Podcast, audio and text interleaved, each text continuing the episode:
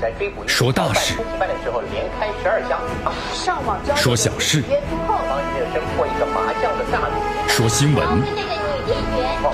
每天早八点，江南说新闻，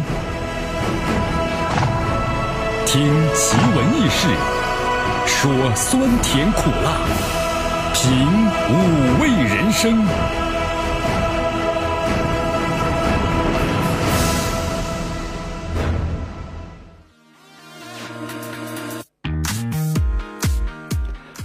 真是从来没见过，真是从来没见过呀！从来没见过什么呀？龙卷风。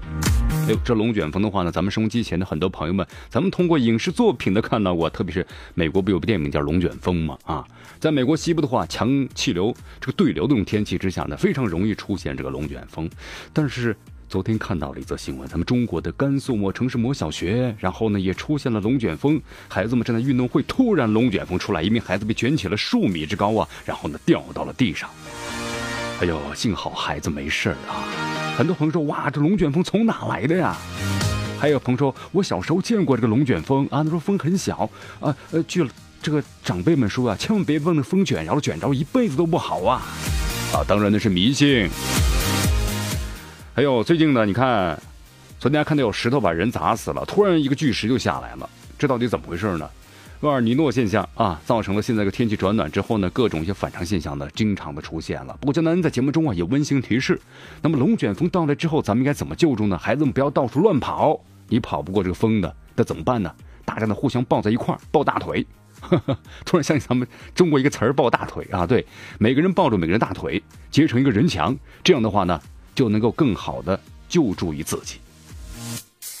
哎呀，突然发现呢，你看，包括像这个大地震、各种的自然灾害啊，都会呢出现。那么咱们是人类怎么来应对这样的灾害呢？我觉得，特别是咱们的孩子们，应该多学学这样的一些救生和逃生的相关的一些知识，对不对？你看，否则的话，这龙卷风一来，那孩子们哇吓到处跑。那么如果当时抱在一块儿的话，可能就没有任何的问题了。好，来关注今天的天气情况啊！天气情况呢，江南今天一出门，感觉天气很阴沉啊。同时呢，天空中飘着蒙蒙的细雨，细雨之中就能发现有不少的朋友们打着伞在雨中跑步，雨中散步啊。呃，现在又多了个新词儿，是雨中跑步啊，好好锻炼身体，风雨无阻呀，真的是。今天天气情况呢，我们看一看，哎呦，是阴转小雨啊，最高温度呢有所下降了二十度，最低温度十四度，呃，体表温度呢十五度左右，稍稍感觉呢还不算冷，也不算热。同时，今天的这个空气指数呢还是非常不错，是六十，所以空气质量呢非常的好。所以今天的话呢，希望您可以打着伞，在外面呢呼吸一下新鲜空气，放松一下心情。来关注一下今天江南说新闻的主要节目内容。百人红通公布一周年，二十六人归案，半数是涉嫌的贪污腐败罪。十九省份高考改革方案呢出案了，那么多地呢是于未来两年之内启动改革的方案。台湾呢重新羁押先前呢被释放的十八名电信诈骗犯罪嫌疑人。好，中国记者调查，中国性工作者呢是入侵非洲，这是耸人听闻的。台湾媒体报道说，东莞的色情行业的改打游击战三陪女转战惠州，暴力抢夺记者手机，黑龙江涉事派出所的所长被免职。常州毒地污染史长达五十年，城市规划只字未提。好，以上就是今天的江南说新闻的主要的节目内容。那么接下来呢，我们进入资讯早早报。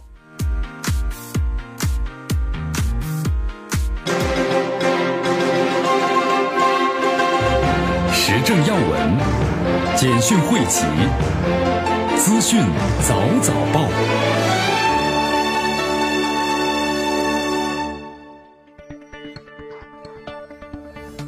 好，资讯早早报，早听早知道。欢迎大家继续锁定绵广播电视台九十六点七故事频率，将能为你所带来的节目。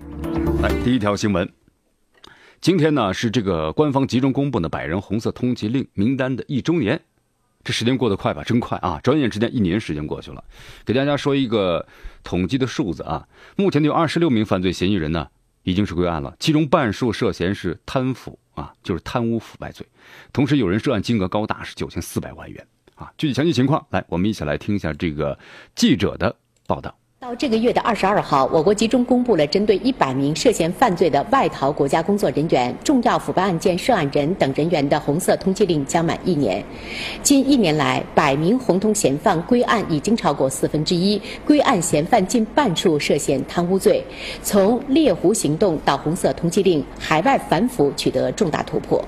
四月六号，潜逃加拿大的百名红通人员第八十五号巴联校回国投案自首。这是百名红通人员名单公布后归案的第二十六人。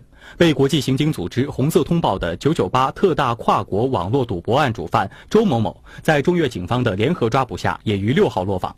分析指出，中国追逃追赃力度不断加大，方式持续创新，反腐追逃天网越织越密。利用国际协作，好，我们在呃全球好这个发布红色通报进行通缉。好，这个想尽一切办法，好进行追踪抓捕，通过越南警方，好经呃通过协作，好把我们抓获。自展开天网行动到去年十一月底，从六十八个国家和地区追回八百六十三人，其中党员和国家工作人员一百九十六人，首次实现追回人数超过新增外逃人数。据统计，二十六名落网的红通嫌犯中有九名曾逃亡泰国、新加坡、马来西亚等东南亚国家。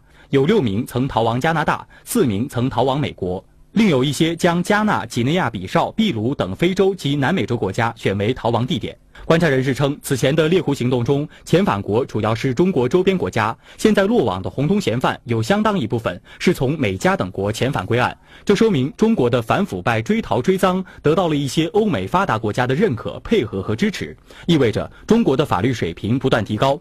专家指出，中国密集的海外追逃行动，不少外逃时间较长的红通嫌犯也相继落网，多年没有解决的案件得到了解决，正在不断挤压外逃嫌犯的境外生存空间。目前，中国与美国、加拿大、澳大利亚及周边国家的反腐执法合作越来越紧密。专家称，国际追逃网越织越密，追逃工作提速，防逃也应加大力度。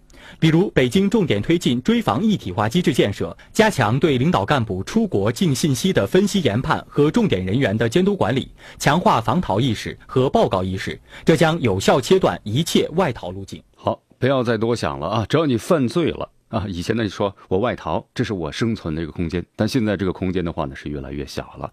不管你身在地球的，只要在这个地球身处异地他乡何方，那么都将呢受到法律的制裁。好，继续关注江南为你所带来的资讯早早报。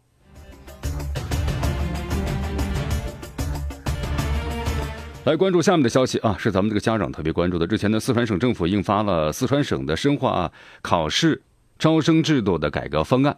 呃，这个方案的内容是什么呢？就咱们四川省啊，从一八年，呃，再过两年的时间啊，然后开始启动的高考的综合改革的方案了。那么这个方案的出炉啊，应该说。呃，引起了家长们的极大的关注啊！有什么内容呢？其实江南呢仔仔细细的看了一下，在这里要告诉大家，因为之前的话咱们分这个文理科嘛，可能在两年之后的话呢，文理科就逐渐的取消了啊，全国统一试卷了，开始同时恢复的外语听力考试。呃，这是从一六年就开始了，从今年开始，那么从明年开始呢，普通高考的各科全部使用的全国统一命题试卷了，逐步推进招生录取的一个机制改革。呃，以后的话，咱们这个考试呢，会逐渐逐渐的进行了全国统一了、综合了，啊，因为在以前的话呢，咱们各个省经命题，它这个什么呢？呃，难度是完全不太一样的。如果这个省的教育水平低的话，那么它的这个相对来说难度要低一些啊。如果教育水平很高的话呢，可能难度系数就要高一些。那么造成呢，各个地方呢就有所差异了。也许这个省考的很好的，到另外一个省的话呢，它的成绩并不见得很好。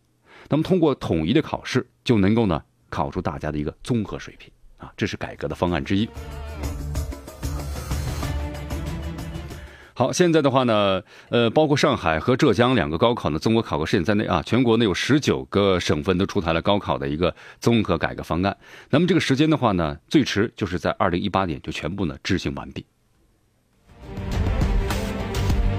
好，现在高考科目普遍推行是三加三啊，咱们四川吧，以四咱们四川为主啊。这个二零二一年开始呢，咱们四川高考实行是三加三的制度，什么意思啊？就是文理不分科了，除了语文、数学、外语呢，这三门科是必考。那么学生呢，可以从这个思想政治、还有历史、地理、物理、化学、生物六个科目中啊，选择呢三科，就自己来自由选。呃，文理不分科，这个成为是高考的一个趋势了。三加三也成为众多省份呢未来高考的一个新模式。所以说，也希望大家呢特别要注意一下啊，以前的话，咱们文理要分科，但现在文理不分科之后，咱们很多这个语文成绩好，特别是以女生为主，学文科相对来说要多一些，那么可能就要为以后好好规划一下。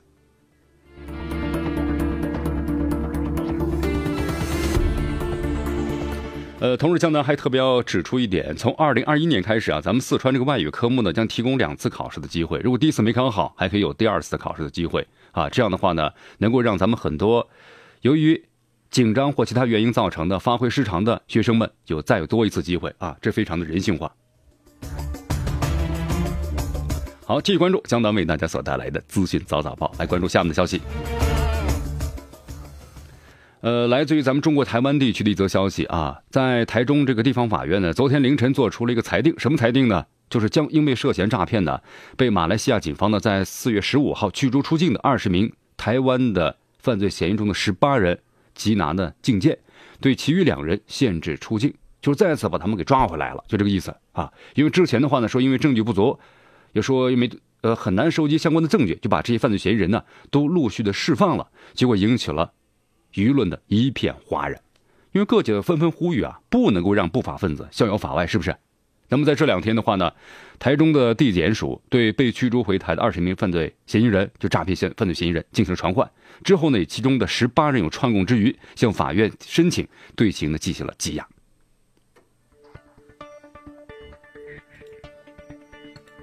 来，这个具体详细情况呢，我们来听一下这个记者的报道。北京与大陆警方协商电信诈骗犯罪的办理事宜后，昨天不少大陆电信诈骗的受害人纷纷赶到了北京，希望能够通过媒体向台湾代表团提出严惩在台湾的电信诈骗嫌犯，追回被骗财物的诉求。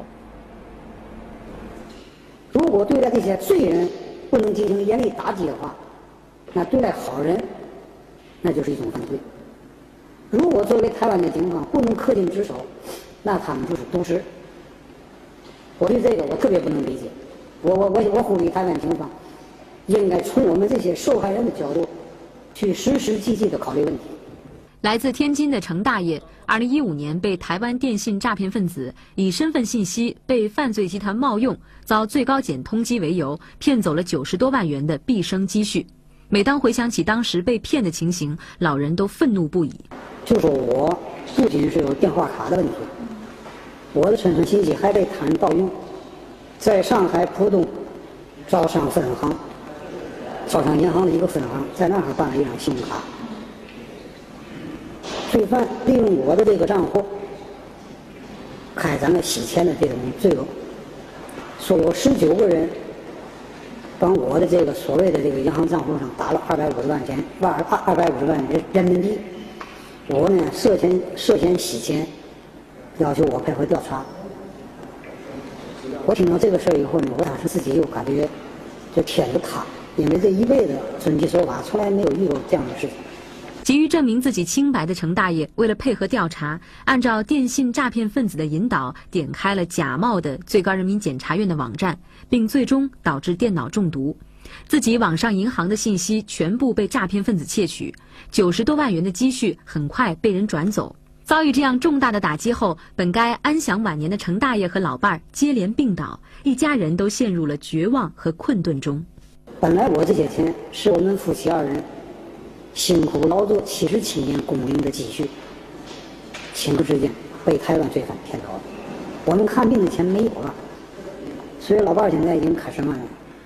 好，其实咱们听了这个部分受骗人啊这个陈述之后呢，咱们都非常痛恨这些犯罪嫌疑人，是不是？这诈骗分子。那么这次这个咱们中国台湾地区代表团呢，在昨天呢是来到了咱们这个大陆啊，协商的关于两岸共同打击电信诈骗犯罪的这个事宜。昨天呢也参观了这个北京海淀区的看守所，然后双方呢进行了一个协商。呃，其实这次达成四点协议，同意犯罪嫌疑人家属啊进行这个探视，这是第一。那么第二呢，大陆受害人就是殷切的希望，台湾的司法要还我公道啊，因为这次根据统计啊，每年大约是有。一百多亿元人民币的电信诈骗犯罪分子的赃款呢，被骗子从大陆卷到台湾，但是到现在为止的话呀，至今仅仅从台湾追回了只有二十点七万元人民币，这个金额是非常少的。所以说呢，咱们很多大陆的受骗的呀，这些受害人都赶到了北京，这次向台湾的代表团呢讨要说法。希望呢严厉打击，还善良百姓一个公道。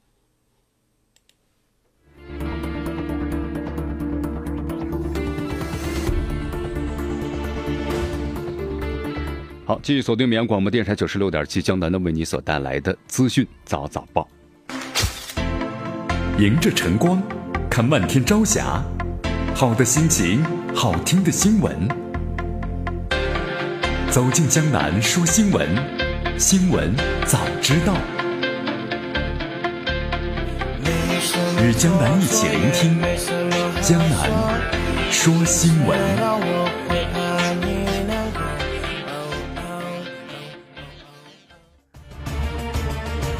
好，继续锁定江南为大家所带来的资讯早早报啊！继续锁定绵阳广播电视台九十六点七故事频率。哎，最近啊，这网络上呢爆出了一则这个文章，这文章的题目叫做是什么呢？一点八万名的中国性工作者呢入侵非洲，疑云背后的真相，这是真的吗？题目呢看起来蛮吸引人的嘛，是不是？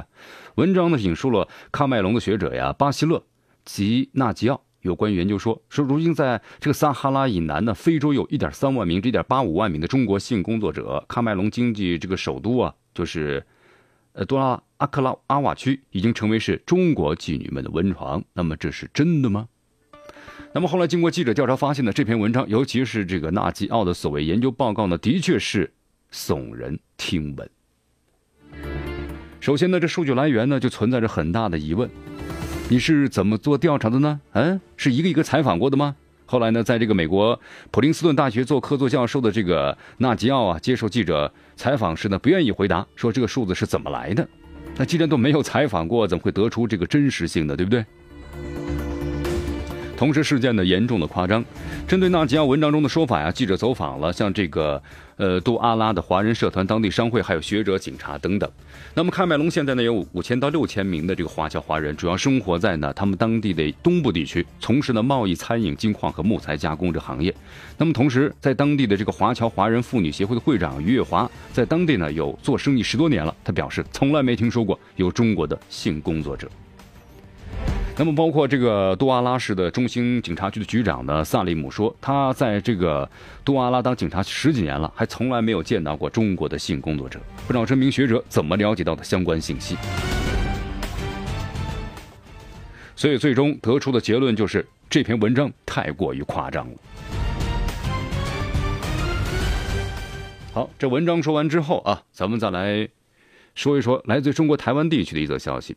呃，台湾媒体说呀，两年前的雷厉风行的扫黄之后啊，咱们中国这个东莞色情行业呢，虽然不至于销声匿迹了，但是萧条不堪。特种行业呢，不是转到其他城市，就是化整为零打游击战了，啊。那么这篇报道的这个中心意思是什么呢？说二零一四年二月初，东莞的大扫黄把长平、后街和黄江等地三陪女牛郎都至少赶走了七成。一位从事餐饮业的当地老板呢，呃，指出，从相关行业的生意减退就能够观察出来。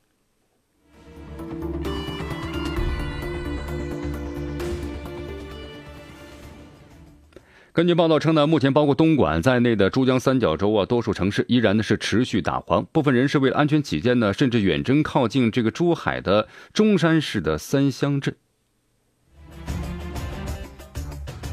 在沉寂两年之后啊，就是报道呢，最近似乎有死灰复燃的迹象。部分夜总会啊，以打游击的方式，一旦呢被抄，就立即呢换店经营。店内有三陪小姐，但是坐台费啊，跟以前比的话呢，是提高了一大截。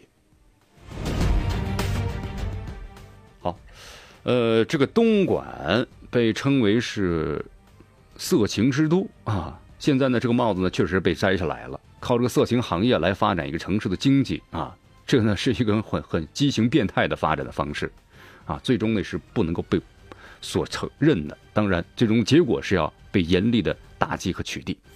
好，现在的话呢，这个行业我们说了，你看，包括前不久啊，咱们所谈到的北京的那个女孩啊，在某一家这个酒店，咱们就不多说了，对不对？其实这里面也涉及到一个什么呢？一个色情行业，有的是明目张胆公开，有的呢是从事这个地下色情。但是不管怎么样，这些都处于国家的严厉打击的范围之内。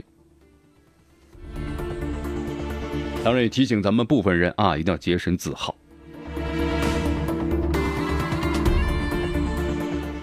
好，我们说了，只要是正当的，国家法律所允许的，那么我们都应该呢去积极的和遵守和响应。你比如我们的记者出去采访，因为国家赋予了记者呢有采访的和报道的权利。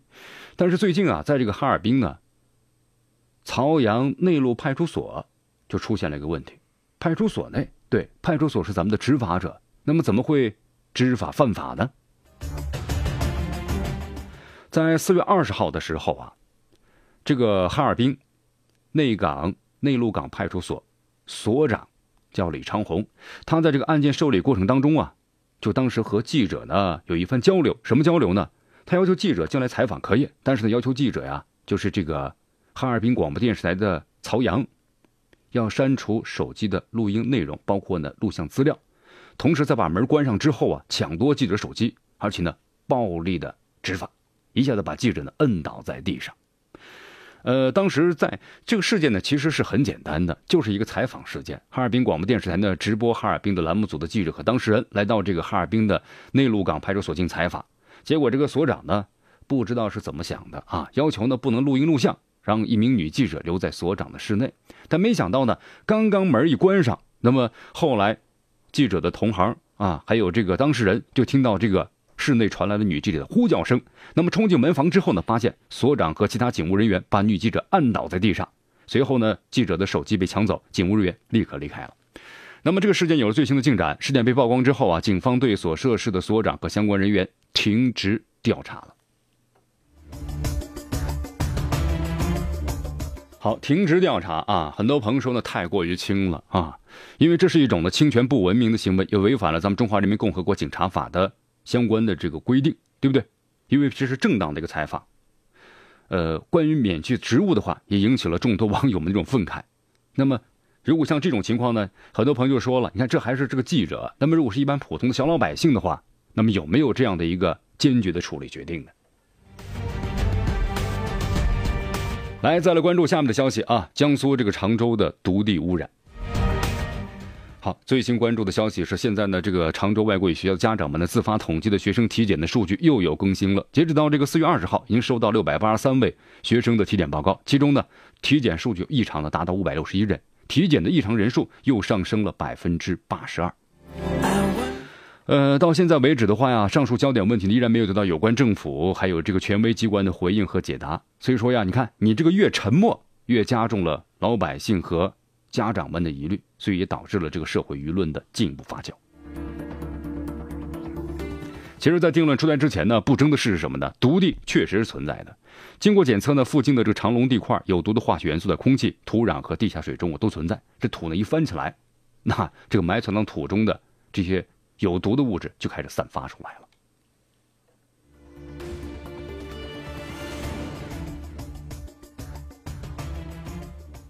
这是搬迁之后的遗毒啊，因为在当地的话有三家这个化工厂，三家化工厂零七年的搬离，但是剧毒物质已经是进入土壤了。那么土壤呢还没有修复之后，没有修复的情况之下，厂外就搬到了新的校址，也就是三家化工厂的对面，一街之隔。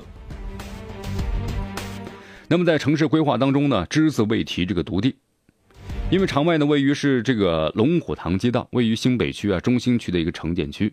那么在环评报告中嘛，根本就没有提到关于修复之类的，关于环境的评估也都是合格的。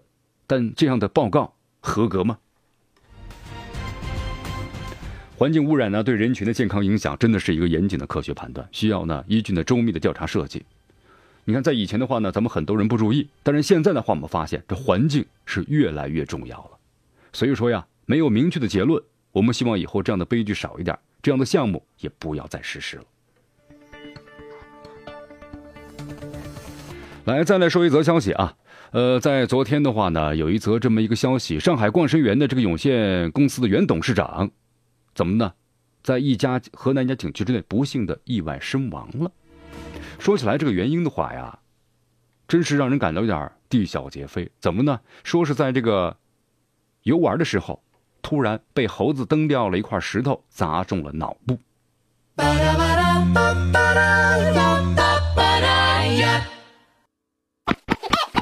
抢地主，上船吧，拿酒肉，辣子鸡一盘，管起。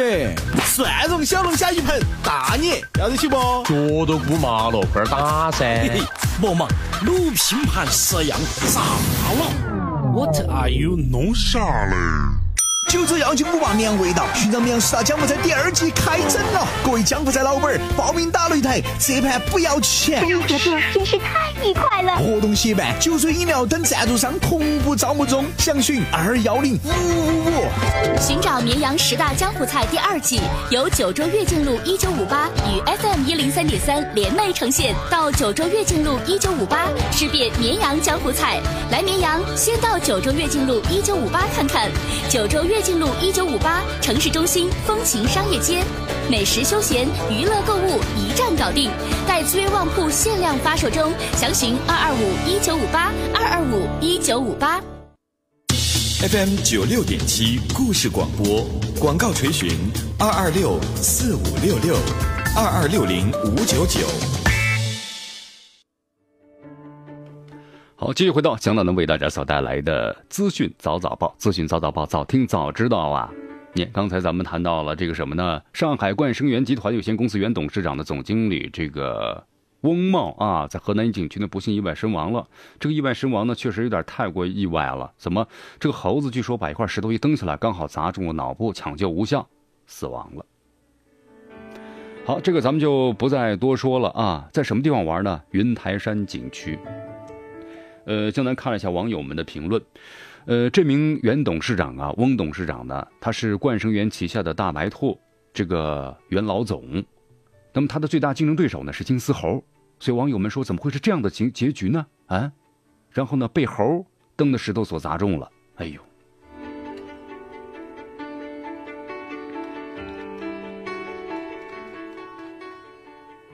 好，我们再来到重庆啊。最近的话，这个重庆晚报呢报道了重庆精子库啊正式运营消息。这个精子库大家都知道吧？就是为了有一些这个不孕不育啊，就就希望要孩子的朋友们，就是有这么一个帮助。呃，那么这个精子库呢建立之后啊，很多呃爱心人士那么都来进行这个捐精。呃，这个捐精的话呢，相对来说它是一种什么呢？一种的公益的行为，而且补贴呢是很少的。呃，根据了解之后呢，一般经过筛选之后呢，如果你成为捐精合格的捐精者的话呢，最终拿到的补贴呀是五千元的不多啊。呃，一般呢经过筛选，只有五十元的交通补贴就基本上被淘汰了。好，其实关于这个补贴倒是个其次的问题啊。呃，关于这个捐精呢，也还有一个问题，什么问题呢？是关于一个伦理的问题。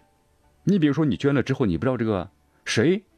谁这个孩子对不对？谁谁呃会谁会成为这个孩子的父亲和母亲？其实不管你怎么捐，或者从谁生下来，那么你肯定是这个孩子的父亲，这是肯定的。但是你并不知道这孩子是谁，你并不认识他。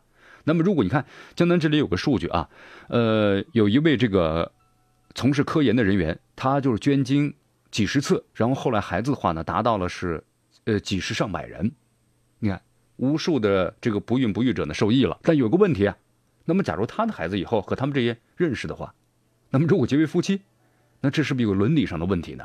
而他又不知道这孩子到底是谁，所以说关于这个捐精的话，那一直处于这个一个讨论的状态啊。好，这就是今天的资讯早早报的主要的节目内容啊。今天节目到此就告一段落了，接下来我们进入头条关注。